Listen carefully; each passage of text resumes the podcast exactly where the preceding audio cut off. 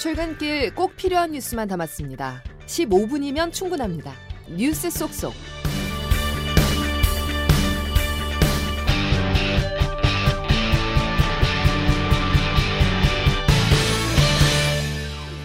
여러분 안녕하십니까? 12월 6일 CBS 아침 뉴스를 시작합니다. 하마스와 휴전 결렬을 선언한 이스라엘군이 팔레스타인 가자지구 남부 최대 도시 칸 유니스에 탱크를 진입시키며 시가전에 들어갔습니다. 대규모 인명피해 우려가 커지고 있습니다. 최인수 기자가 보도합니다. 가자지구 북부 가자시티를 점령하고 하마스 근거지 소탕 작전을 벌였던 이스라엘군이 가자 남부 최대 도시 칸 유니스로 탱크를 진입시켰습니다. 지난 1일 일시 휴전이 종료된 뒤 이스라엘군의 작전 지점이 가자 남부로 옮겨간 겁니다. 이미 50여 차례 공습을 벌였고 이스라엘군은 작전 도중에는 집안에 남아있으라고 권고하는 전단을 뿌렸습니다. 이곳은 북부에서 피난 온 수십 명의 팔레스타인 주민들이 머물고 있습니다. 이스라엘군이 지상전을 본격화한다면 또다시 엄청난 민간인 인명피해가 불가피할 것이라는 우려가 커지고 있습니다. 세계보건기구는 피난민이 몰리고 있는 가자 남부병원은 수용 인원의 3배가 넘는 환자가 몰려 시설 가동 능력이 한계를 맞고 있다고 밝혔습니다. 하마스는 팔레스타인 사망자가 1만 6천 명을 넘어섰으며 부상자는 4만 명 이상이라고 주장했습니다. 한편 네타냐후 이스라엘 총리는 가자 지구에 억류된 인질들의 가족들과 면담 과정에서 인질들을 모두 데려오는 것은 불가능하다고 말해 분노를 샀습니다. 하마스에 끌려가 억류된 인질은 아직 170명이 남아 있습니다. CBS 뉴스 최인수입니다. 정치권 소식입니다. 차일피일 미뤄졌던 내년 국회의원 선거구 획정안이 국회의장에게 제출됐습니다. 서울, 전북에서 각각 한 석을 줄이는 반면 경기 인천에서 한 자리씩 늘리겠다는 건데 더불어민주당은 편파적이라며 즉각 반발했습니다. 박창주 기자의 보도입니다. 내년 총선 예비 후보자 등록을 일주일 앞두고서야 새로운 선거구 획정안이 국회에 제출됐습니다. 이번 획정안은 전국 선거구를 지금처럼 253곳으로 하되 6개 선거구를 합치고 다른 6개 선거구를 쪼개는 방식입니다. 서울 노원구 가불병 지역이 가불로 통합되고 전북 김제시 부안군 지역이 다른 지역구로 편입되면서 서울과 전북 의석수가 한 석씩 줄어듭니다. 반면 인천에선 서구 지역구 한 석이 늘고 경기에선 세 개 지역구가 늘고 두 개가 합쳐져 결과적으로 한 석이 추가됩니다. 여기서 부천시 가불 병정이 세 석으로 줄고 안산시도 전체 4석에서 3석으로 합쳐집니다.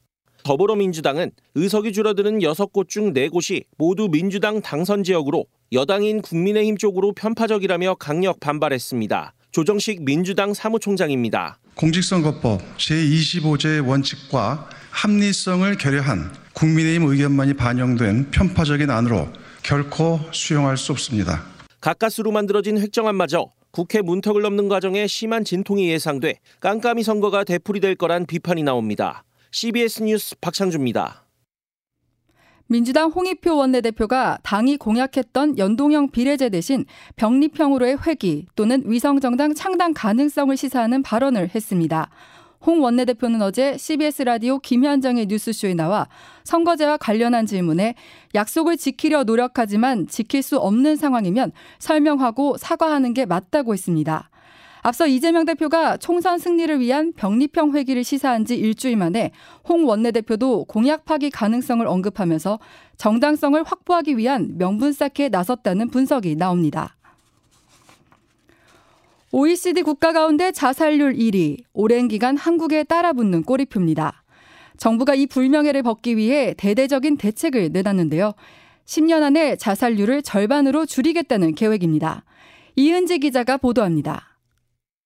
윤석열 대통령은 정신건강정책 비전 선포대회를 주재하며 정신건강 문제를 더 이상 개인의 문제로 두지 않겠다고 밝혔습니다.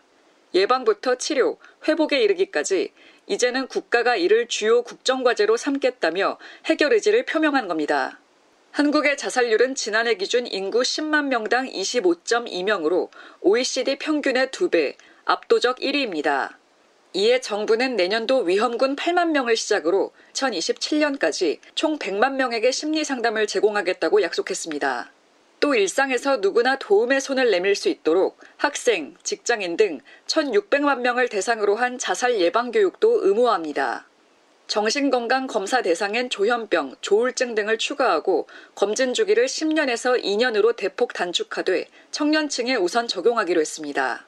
조규홍 보건복지부 장관입니다. 정신질환도 신체질환과 대등한 수준의 의료 서비스를 제공할 수 있도록 수가 개편 등 개선 방안을 마련하고 외래 치료 지원제를 활성화하여 아울러 정신응급 현장에 24시간 출동 가능한 합동 대응센터를 17개 시도에 모두 세우는 등 중증 정신질환에 대한 관리도 강화합니다. CBS 뉴스 이은지입니다. 중국의 요소 물량 통제로 제2의 요소수 대란 우려가 높아지고 있지만 현장은 2년 전과 달리 차분한 모습입니다. 어떤 이유인지 윤준호 기자가 취재했습니다. 경기 고양시에서 주유소를 운영하는 A씨는 요소수 대란을 맞았던 2021년의 악몽이 지금도 생생합니다. 할때 우리가 멋모르고 다 당했잖아요. 그때 저희도 뭐 저기는 주는데 왜 니네는 못 구하냐 이래가지고 그것 때문에 거래처가 다 끊어질 정도였어요. 그리고 2년이 지난 지금 중국의 갑작스런 요소수 물량 통제로 다시 한번 대란 우려가 불거졌습니다. 하지만 상황은 그때와는 사뭇 다릅니다. 물류센터가 포진한 경기 김포 의왕 일대를 비롯해 전국 대부분 주유소의 요소수 재고가 비교적 안정적인 상황입니다. 대란 당시 경험을 되살려 1인당 구매량에 자체적으로 제한을 걸어둔 조치도 품귀 현상을 막는데 한몫하고 있습니다. 경기 화성시 한 주유소 운영자입니다. 근데 요, 요즘은 저희가 규제를 해갖고 한 차당 한 3개 이상은 안 팔게끔 저희도 그렇게 좀 하고 있거든요. 많이 사갈라 하셔도 3개까지만 음. 파는 겁니다, 지금은. 사재기를 경계하는 목소리도 나옵니다. 화물업계 종사자들이 모인 한 포털 사이트 카페는 요소수 사재기는 일부 판매업자에게만 이득이라며 필요한 만큼만 구매해 가격 인상과 품절 사태를 막는 게 모두에게 좋은 일이라고 공지했습니다. 품귀 현상을 억제하려는 곳곳의 노력이 2년 전과 달리 대란 사태를 막는 효과로 이어질지 주목됩니다. CBS 뉴스 윤준호입니다. 단독 보도를 이어가겠습니다. CBS는 사법부 전산망이 북한 해커 조직 라자루스로부터 해킹을 당했다는 의혹을 연속으로 전해드리고 있습니다. 하지만 정작 해킹을 당한 대법원은 허술한 보안 관리에 대해 책임을 인정하거나 반성하는 태도는 없고 사안을 덮는 데만 급급해 의혹을 더 키우고 있습니다. 보도에 김태영 기자입니다. 지난달 30일 라자루스 해킹 사태 첫 의혹 보도 이후 지금까지 법원 행정처는 북한의 소행으로 단정할 수 없고 확인된 피해 사실도 없다는 말만 되풀이하고 있습니다. 그제 CBS가 라자루스라는 단어가 13번이나 등장하는 대외비 보고서를 입수해 보도했는데도 라자루스 소행을 단정할 수 없다는 것은 보안 전문업체 분석이 근거라면서 꼿꼿한 태도를 유지했습니다. 그러나 CBS 취재 결과 행정처가 제시한 바로 그 보안 업체 분석 보고서에는 이번 해킹을 라자루스 소행으로 의심할 여러 정황이 담긴 것으로 확인됐습니다. 법원 행정처가 사안을 축소 무마하기 위해 자신들에게 유리한 내용만 골라 공개했다는 비판이 제기되는 대목입니다. 행정처는 또 악성코드 탐지 과정을 설명하면서 자신들이 보안업체에 분석을 의뢰했다고 주장했는데 이마저도 사실과 달랐습니다. 지난 2월 법원 컴퓨터에 설치된 백신의 예약 검사에서 라자루스 악성 코드가 처음 탐지됐고 이를 확인한 보안업체가 먼저 법원에 포렌식 분석을 제안한 것으로 파악됐습니다. CBS 뉴스 김태현입니다. 전문 건설협회와 공제조합이 운영하는 골프장에서 대표 등이 지인들에게 1억 7천만 원 상당의 무료 골프를 제공한 사실 어제 전해드렸는데요. 그런데 내부 감사를 앞두고 관련 자료를 삭제하라고 지시한 내용도 확인됐습니다. 박희영 기자의 단독 보도입니다. 전문 건설공제조합 내부 감사가 본격화하기 직전인 지난해 5월 말 당시 골프장 대표 이모 씨는 지인들에게 공짜로 골프를 치게 해놓고 다른 사람들로 명단을 바꾸라고 지시했습니다. 우리 조직 내가 다른 그 영업 비밀 갖고 있다니 이제 그런 걸 정리해야 영업상 실제 무료 골프를 제공한 지인 대신 관공서 공무원, 경찰 등으로 무료 골프 이용자 명단을 조작해 골프장 영업에 도움이 된다는 이유를 감사실에 대려고 했던 것으로 보입니다. 비슷한 시기 골프장 경영본부장이었던 안모 씨도 직원 2명을 불러놓고 무료 골프 자료를 삭제하라고 요구했습니다. 이처럼 골프장 측에서 군사작전하듯 자료를 조작하거나 삭제하라고 요구한 것은 무료 골프 제공이 규정에 어긋나기 때문입니다. 검찰이 골프장의 입장을 수용해 무료 골프 제공을 경영상 판단이라고 본 것은 이런 정황 증거와도 배치된다는 지적입니다. CBS 뉴스 박형입니다. 촬영 장비를 빌려주는 카메라 렌탈샵을 노려 절도 행각을 벌여온 일당이 경찰에 붙잡혔습니다. 어떤 수법을 사용했는지 민소은 기자가 단독 보도합니다. 서울 서초구에서 카메라 렌탈 업체를 운영하는 A씨는 최근 수상한 손님을 만났습니다. 전문 지식도 없어 보이고 말투도 장비를 점검하는 모습도 어설펐습니다. A씨의 불길한 예감대로 손님은 교통사고가 났다는 핑계로 장비를 반납하지 않고 사라졌습니다. 이 수상한 손님을 비롯한 렌탈 사기 일당 6명은 지난달 29일 또다시 범행을 저지르려다 현장에서 경찰에 긴급 체포됐고 이중 총책 3명은 구속됐습니다.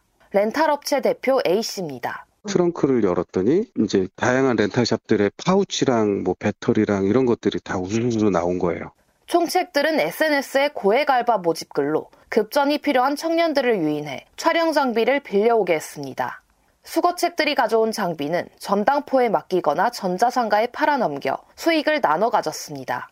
수거책을 상대로 가게 주인들이 고소해도 실수로 잃어버렸고 반드시 변상하겠다고 하면 처벌이 어려운 점을 노렸습니다. 장희진 변호사입니다. 기망의 고의가 없었다거나 처음부터 사기를 통한 처분 행위를 하지 않으려는 점을 남겨서 사기죄가 성립되지 않으려는 경찰은 이들 일당에 피해를 입은 가게가 더 없는지 등을 놓고 조사를 이어갈 계획입니다. CBS 뉴스 민소은입니다.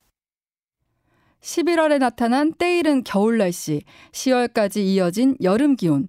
이미 기후 위기가 시작됐다는 걸 일상생활 속에서 경험하고 있는데요. 기후재앙을 막기 위한 지구 온도 상승 임계점 1.5도의 마지노선이 7년 내 깨질 가능성이 크다는 분석이 나왔습니다. 정다운 기자입니다. 산업화 이전 대비 지구온도 상승폭을 1.5도 이내로 잡아두려는 건 돌이킬 수 없는 기후 재앙을 피하기 위한 과학계의 결론입니다. 그런데 제28차 유엔 기후변화 협약 당사국 총회 COP28이 열리고 있는 아랍에미리트 두바이에서는 계속되는 온실가스 배출로 인해 오는 2030년까지 지구온도가 1.5도 이상 상승할 가능성이 50%라는 새로운 수치가 발표됐습니다. 보고서에 따르면 올해 전 세계 이산화탄소 배출량은 409억 톤으로 추산되는데 화석 연료로 인한 탄소 배출량이 369억 톤으로 사상 최대치를 기록했습니다.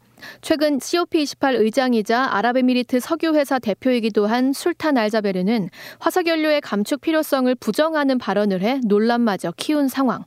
기후변화 의지를 다지고 실천하기 위한 기후총회 자체가 석유 수출국 기구들의 화이트워싱에 이용되고 있는 것 아니냐는 비판도 커지고 있습니다. CBS 뉴스 정다운입니다. 일본은 세계 3대 화장품 시장으로 꼽힐 정도로 규모가 크지만 국산 제품에 대한 선호도가 높아 공략이 어려웠는데요. 한류 열풍의 SNS에서 입소문을 타면서 최근 한국 화장품이 트렌드가 되고 있습니다. 황영찬 기자가 보도합니다. 취재진이 방문한 CJ 올리브영 명동타운점은 전체 방문객의 90%가 외국인인 곳인데 중국인 못지않게 일본인들도 쉽게 만나볼 수 있었습니다. 일본인 마유 씨는 우리나라 아이돌들이 사용하는 제품을 사고 싶어 매장을 찾았다고 합니다.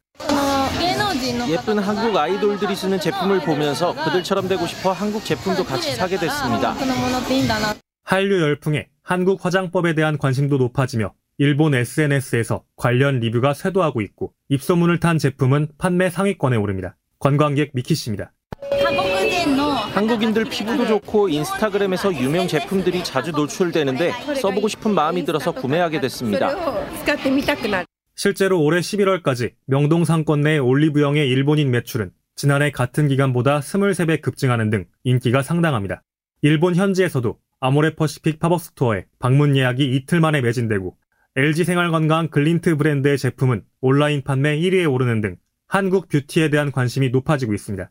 업계에서는 자국 제품에 대한 높은 선호도 탓에 공략 자체가 어려웠던 일본 시장이 최근 몇 달 사이 순식간에 분위기가 바뀌었다며 성장 가능성에 주목하고 있습니다.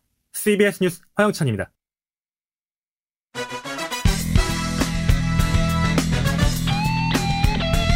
핵심만 담다.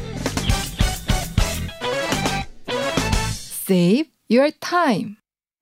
네, 포근한 날씨 속 미세먼지 상황이 좋지 않은데요. 김수진 기상캐스터가 날씨 전해드립니다. 네, 추위가 누그러지자마자 미세먼지가 심수를 부리고 있습니다. 대기 정체 속에 국내 미세먼지가 쌓여 있는 데다가 국외 미세먼지까지 들어오면서 오늘 강원 영동을 제외한 전국의 미세먼지 농도가 나쁨 수준을 나타내겠고요. 특히 인천과 경기 남부는 오후에 충청과 전북 제주는 오늘 밤에 일시적으로 매우 나쁨 단계까지 치솟는 곳도 있겠습니다. 외출 시에 반드시 보건용 마스크를 착용하시는 것이 좋겠습니다. 그 밖에는 오늘 비 소식도 있는데요. 오후부터 밤 사이에 전국 대부분 지역으로 한때 5mm 안팎의 비가 조금 내리겠고 돌풍과 천둥, 번개를 동반하는 곳이 있어서 안전사고에 유의하셔야겠습니다. 이런 가운데 오늘도 온화한 겨울 날씨는 계속되겠습니다.